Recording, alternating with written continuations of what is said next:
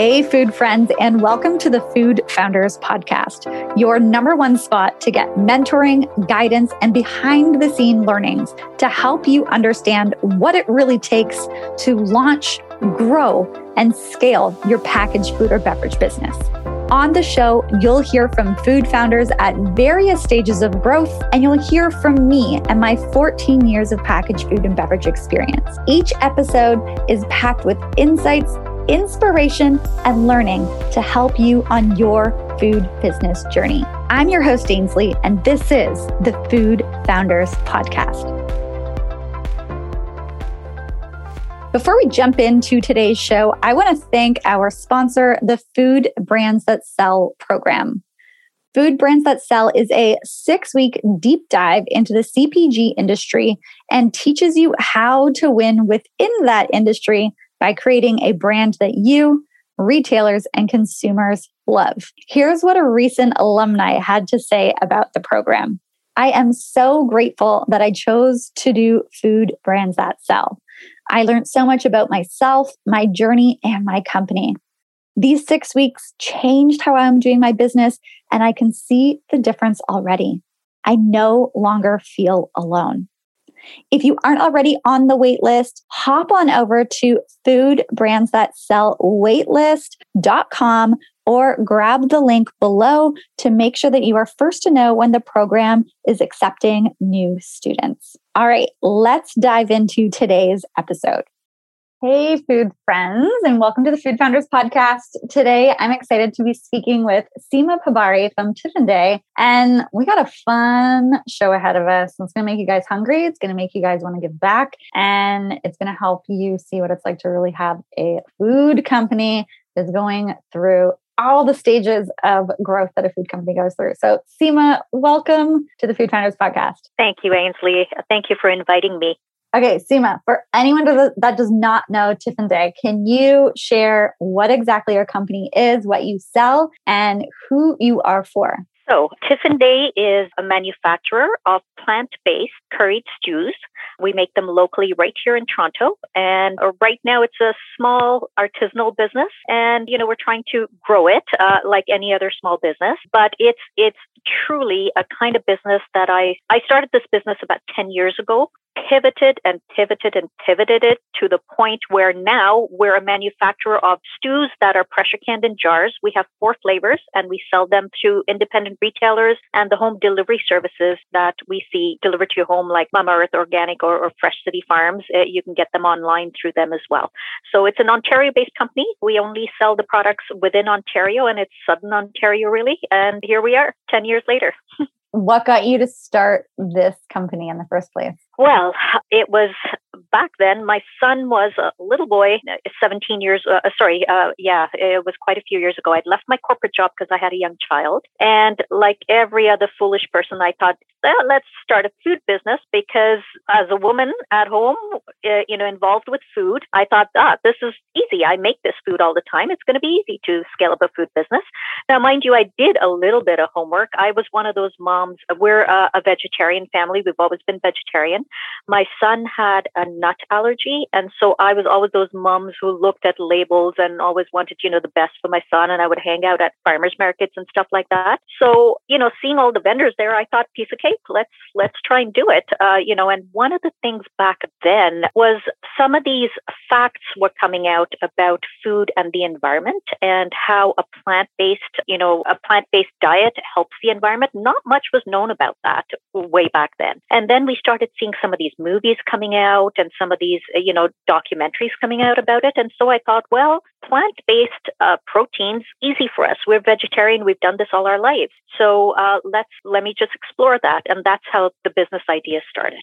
Okay. So you mentioned before, you're like, okay, we went through a lot of pivots. Oh.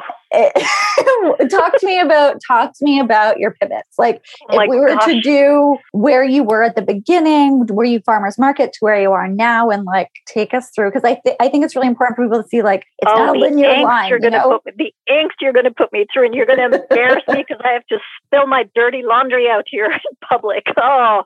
Yes, this was totally, like I said, foolish the way I started. I thought, let's get started with making these plant-based meals and delivering them in a tiffin service. You know what a tiffin is? One of those stainless steel stacked containers. And in India, you deliver lunches like that. So foolishly, I thought, let's try that and let's get this going. Now, this was in the days before Uber and, all these apps came out, way before. And so I started this little business. However, because my son was school-aged, I was not available to work all day. I had to be home at 2 o'clock, at about 3 o'clock when he came home. So my working hours were limited from 9 a.m. in the morning till 2:30. And so all I could do was a lunch delivery. I couldn't do dinner delivery. So I started focusing on the downtown core, the towers there, and started marketing the business a little bit to see if people would order lunches, that I could deliver. And it was fully plant-based. There was a local restaurant in my area that we used to go to. It's a vegetarian restaurant. And I spoke to the owner of the restaurant and said,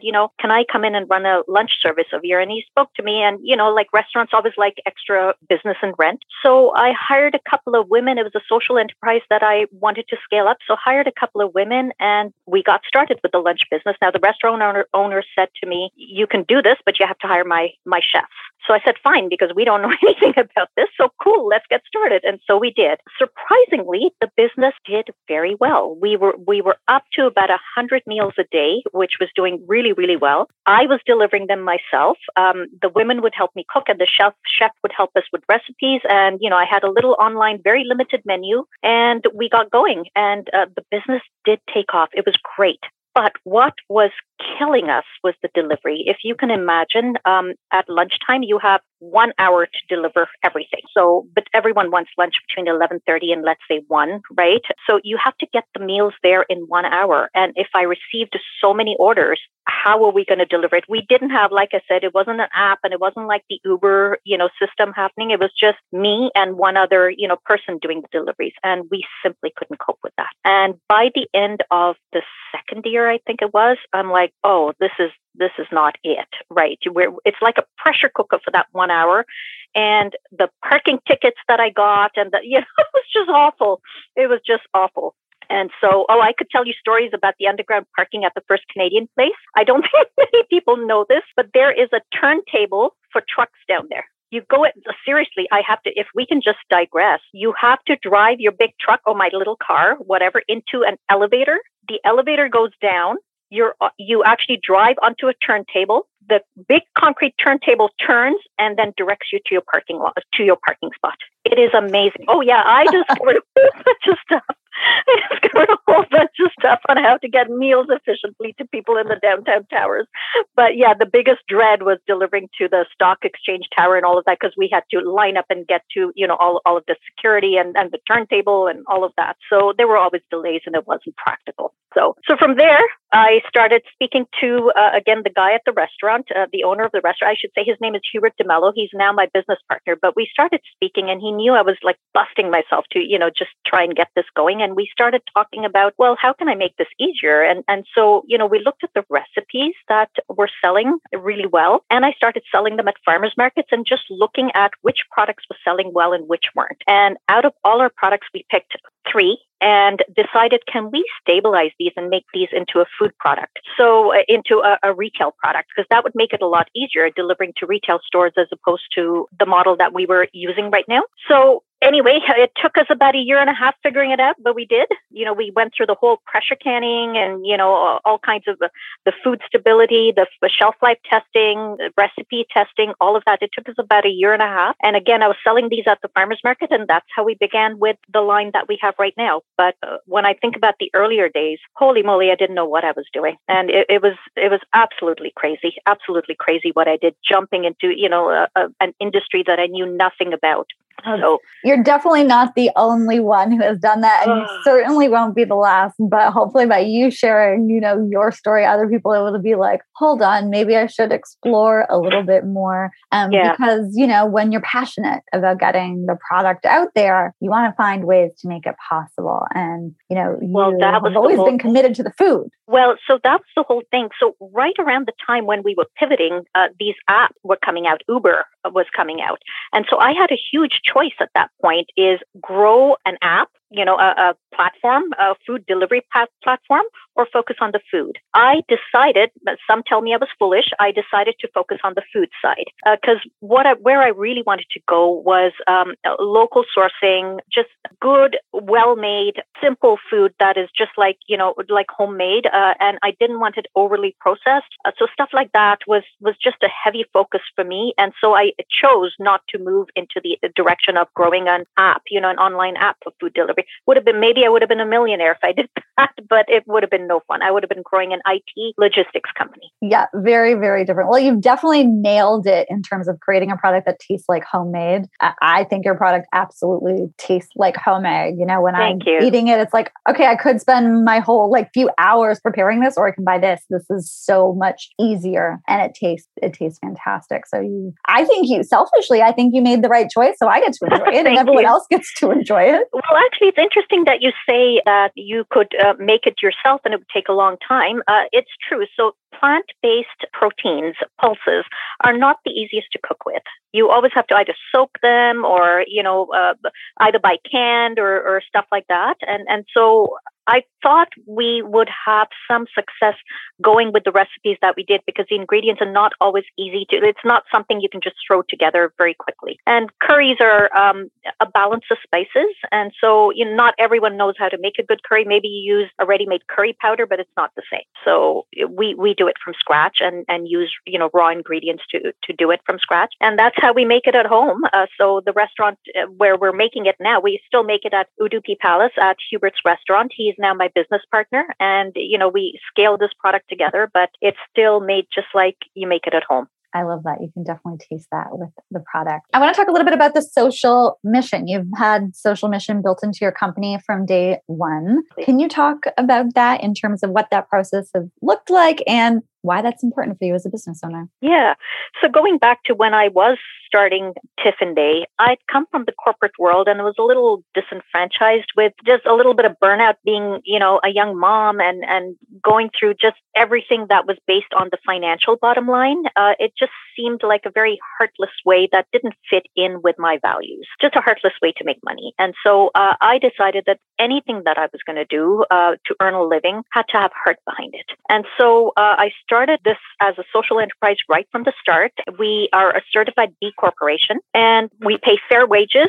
Our sourcing and all that is first from local farmers if we can get it. Second, organic and local if we can get it. It's not always possible for the product that we make. This time of year, where am I going to get organic local tomatoes, right? So you have to go with what you have. But in the summer, we do source, local first, organic second. And finally, the financial bottom line was something that, more recently, we started, I think it was about 2, maybe 3 years ago, we partnered with a local organization called Building Roots in Moss Park. And a percentage of the sales of every jar that we sell goes to Building Roots. So it's a donation that we make to them. We actually deliver meals to them or whatever they want. So we worked out what last year's sales were, and a percentage of that goes to Building Roots, and they know exactly how much money we're going to give them this year. And whatever people are buying this year, that's the amount, percentage for next year will go to Building Roots. And we donate meals to them, prepared meals, sometimes refrigerated meals, sometimes it's a hot meal, whatever they want. But we donate meals to people in Moss Park that are needy. And during COVID, it's actually been very, very important. There've been a lot of people who've been quarantined and not able to go out for their meals or sick, so we've been able to help a little bit there. That's great. And it, building that into your business from day one mm-hmm. makes mm-hmm. it a lot easier. And yep. you recognize that this is the type of company I want to build, and, you've done it, which is fantastic. Yeah, no, it had to be a social enterprise. That was part of the fun. And moving from here on, Ainsley, some of the decisions become more difficult. When you've grown to, a certain level and then you want to get bigger, you have to really wonder, how am I going to take the beauty of the company and scale it up? Sometimes the decisions are not easy. For example, the jars, we pressure can our products in jars. So it's a glass jar that can be recycled. We cannot take it back because these are not we cannot reuse the jars. The mason jars that you can pressure can multiple times don't fit into our pressure canning equipment. They're too big. They're for home use. So we use a different jar, but it's a one-time use. It doesn't withstand double pressure canning, but people can still recycle them, right? However, it is cheaper for us to buy the plastic pouches. And you've seen soups and stuff, you know, coming out in plastic pouches. It's a million times cheaper for us to buy those, but plastic is not anywhere in our production line. So the life cycle of plastic, that plastic is going to live on the earth forever, whereas a glass jar, you know, it doesn't have the same life. You can do many things with it. So we opted not to go to the plastic, even though our cost would be a lot cheaper going that way. So there's some decisions that get, you know, difficult. You got to balance them. And I don't know how we're going to continue to maintain the social mission as we get bigger. Do I want to remain a small business? Well, I actually love it. So, you know, sometimes expanding and getting too big, maybe that's not where I want to go. Maybe I just love doing, you know, what we're doing, just a small enterprise, making food by hand, by people, you know, who are doing it rather than a big production line and automating everything, you know, losing labor because you're automating things. Like, I don't know. I enjoy working with the people that are part of Tiffin Day. I think you raise a really interesting point where it's so important to know your value and what the business means to you, so that you do have to make these tough decisions. And, you know, it can be more cost effective, but if you know that you want to have a better, you know, environmental imprint and footprint, then it helps you make those decisions a little bit easier to say, yes, it could save our costs. However, it isn't aligned to our business. Well, this is it. And we're approaching now, we're at a stage where we can approach some of the larger chains, and these are exactly the decisions that I am facing right now, and I don't know which way to go. We, one of the chains decided that because our product is made in a restaurant, that it wouldn't meet their health and safety requirements, so they referred us to co-packers. And going to a co-packer meant I had to change a whole bunch of recipes to align with the ingredients that they had. The taste tests came back not the same product. So it's like, well, you know, they won't accept our product because it's small, artisanal, and, you know, won't meet their health and safety requirements, yet going to a co-packer reduces the quality of the product. So where are we going with this? So we're sitting with this, juggling, you know, some of these decisions right now. Decisions. And yeah, that I always say, like, as a business owner, your number one job is really just a problem solver. Like, you're a problem solver day in, day out, right? That's exactly it. Yeah. There's no right and wrong answer. It's like, you got to pick a path. That's what it is. And then try it and then pivot again, like whatever it, yeah. Absolutely. Can you talk a little bit about being a certified B Corporation? What did that process look like for you? And is it something that you would recommend to other companies to do if they want to make the same type of impact that you're looking to make? Right. So B Labs is an organization. It's a U.S. organization, and they do have branches, I believe, in Canada, in a few countries out there. But I certified many years ago, like right at the beginning, we certified Tiffin Day. So what they do is, unlike non-GMO or organic or things like that, they don't focus on the product. They focus on the business and the business values. So they look at what is your environmental impact, what is your social impact, and then how are you balancing it with your finances? So is it a triple bottom line, which is, you know, people, money, and the environment? And so it actually allowed us as a small business to get some kind of certification going. That's what my values were always there, but there was no way to validate whether, you know, what I was doing and how to measure it. So B Labs offers us a way to measure your impact. So I recommend it to a business like ours, where getting your certified organic may not be possible because we're focusing on local, and, you know, we buy local all year round. But, we buy from not all year round. We go to the food terminal and get what we can. But in the summer, we focus on local and organic when we can. But we can't get certified organic because we're not sourcing from certified organic larger wholesalers. So pivoting to a co-packer may allow us to get there because they source from, you know, larger suppliers. But is that one way that I want to go? Coming back to B Corp and the B Corp certification, that allowed us to just certify our business as it is. There is a fee for that, an annual fee, and you certify it every, I think it's 3 years right now. You go through a certification and an audit process every 3 years, and you have to report in every 3 years. So thus far, we've been successful doing it, and I look forward to, you know, continuing this partnership with B Labs, because that's I find it's authentic for where I want to be with the business. Yeah, I was going to say it's very much aligned with, you know, what you've said about the business and really caring about people, profit, and planet, and all are very important to your business. Absolutely. Yeah. Has there been anything that you've done in the business that has really helped your business grow in a way that you didn't, you didn't expect it to? Something that you've done that's kind of unlocked a piece of the puzzle to growing your food company? Absolutely. Oh my gosh. When I first started, I'd never run a business on my own. I'd always worked. What I realized about growing a business is you're not growing a business, really. You are growing your team. So because when I first started, I was doing everything, right? I was doing the cooking. I mean, I certainly had people helping, but we were doing everything. I was doing the delivery. I was the financial, person. I was sweeping the floors. I was doing everything. I was the marketing person. I was everything. But you come to a point where you got to let go and pick your specialty, hang on to it, but give away everything else that you are not good at doing. Other people will do it better than you. And the best advice I got was actually from my business partner, who put his hand on my shoulder and said, "You got to stop coming in the kitchen now. We got it." And he was right. He was right. The minute I stopped, it's like half my workload went and the product is still great. So, stuff like that, you really had to let go. So in time, we hired a sales rep. I was awful at sales. And yet I thought, what's a sales rep going to do? Yet when I gave up the sales, I realized how much better they were than me. So gave that up.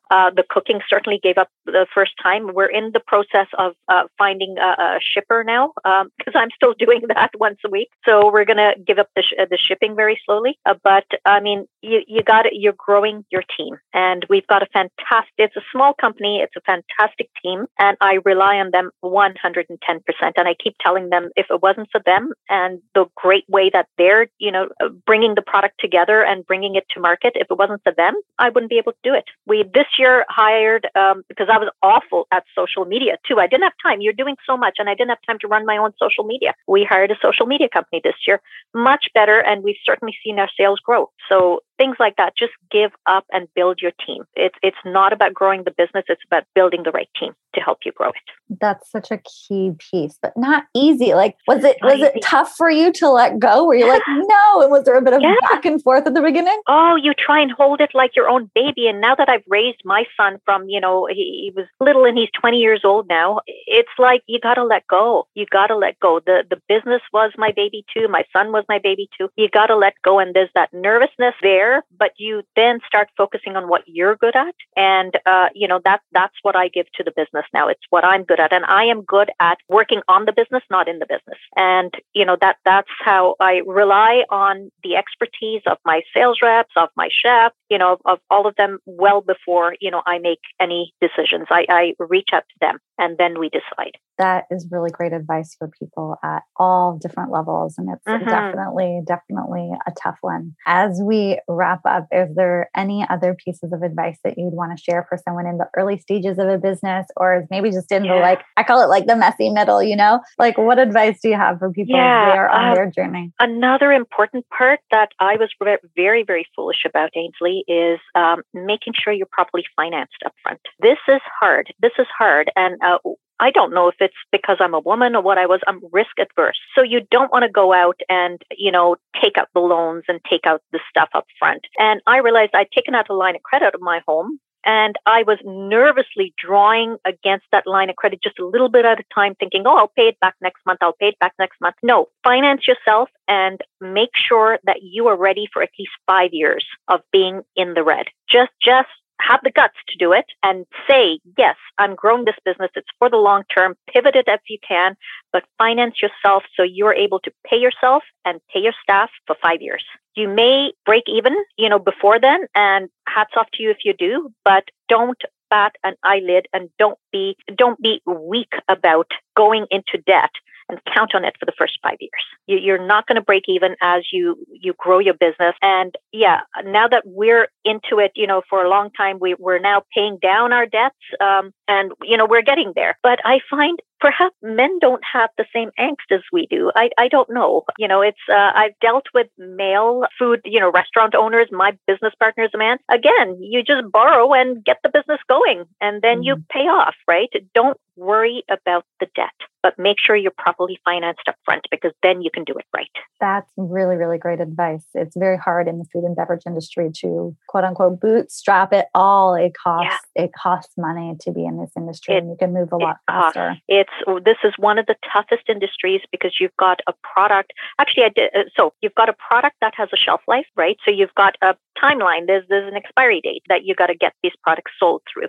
You've got a product that is regulated. You can't just go make it in your home kitchen and you're done. You can't do that. So you've got all of these things working against you. And the only industry that I found that was worse than the food was the flour industry. They've got a week to get rid of that stuff, right? And I know a flour farmer, and when we were talking and commiserating, I'm like, oh, I'm in such a tough business. And he's like, what? I've got a week to sell. You've got 1 year. I've got a week to sell my products. So yeah, that's the only industry that I found that was worse than ours, That is true. Food is just tough, right? If you're in the produce market, you've got more problems than a product like mine that has a 1 year shelf life. But shelf life and all that really, and the regulations, it makes it an expensive business to get into. And I didn't appreciate that when I first started. Was there anything that you did to help you get comfortable with that? Like, what was the switch? At the beginning, you mentioned, okay, we were taking a loan and we'd look to pay it back the next month. And then you're now okay with, being like, we're going to pay this off when we pay this off in the future. This is long-term growth. What flipped the switch there that made you feel okay and comfortable with taking out that debt and investing in your business? For me, truly, it was my business partner. He is a very calm man and a very level-headed man and speaks calmly. Unlike me, I can get worked up very easily. He's just got the right personality to say, it's okay. We've got this debt. We'll pay it off. And we have been. And it was easy for me because of him. But having a good set of friends and maybe having a good circle of entrepreneurs that you can commiserate with, meet with, speak about your challenges, you'll realize that you're not alone, and maybe it helps bring perspective. It truly does make you feel less alone if you're doing that, and that can help you get over the bump. We're always putting out fires. So in terms of the financing and the debt, don't carry that angst more than you have to.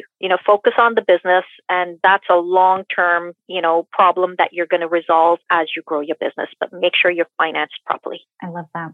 Great pieces of advice, Seema. Thank you so much for sharing your story today and for creating this fantastic product and really, making an impact for food, for the planet, and really creating a great example of an organization that can make an impact both in people's homes and on retailers' shelves and for the planet as a whole, and for just being such a great example of a food founder who is chasing their dreams and doing what needs to happen to make it possible. So thank you so much for your time today. Thank you, Ainsley. You've been very gracious. Thank you. That's it for this week, Food Friend. Thanks for tuning in. If the show helped you in any way, please go ahead and leave a rating or review of the show below. I also want to thank our sponsor one more time, the Food Brands That Sell program, the program to transform how you navigate the CPG industry and ultimately sets you up for success within it. Go ahead and get yourself on the waitlist using the link below, or you can put yourself on the waitlist at foodbrandsthatsellwaitlist.com. Catch you next time, Food Friend.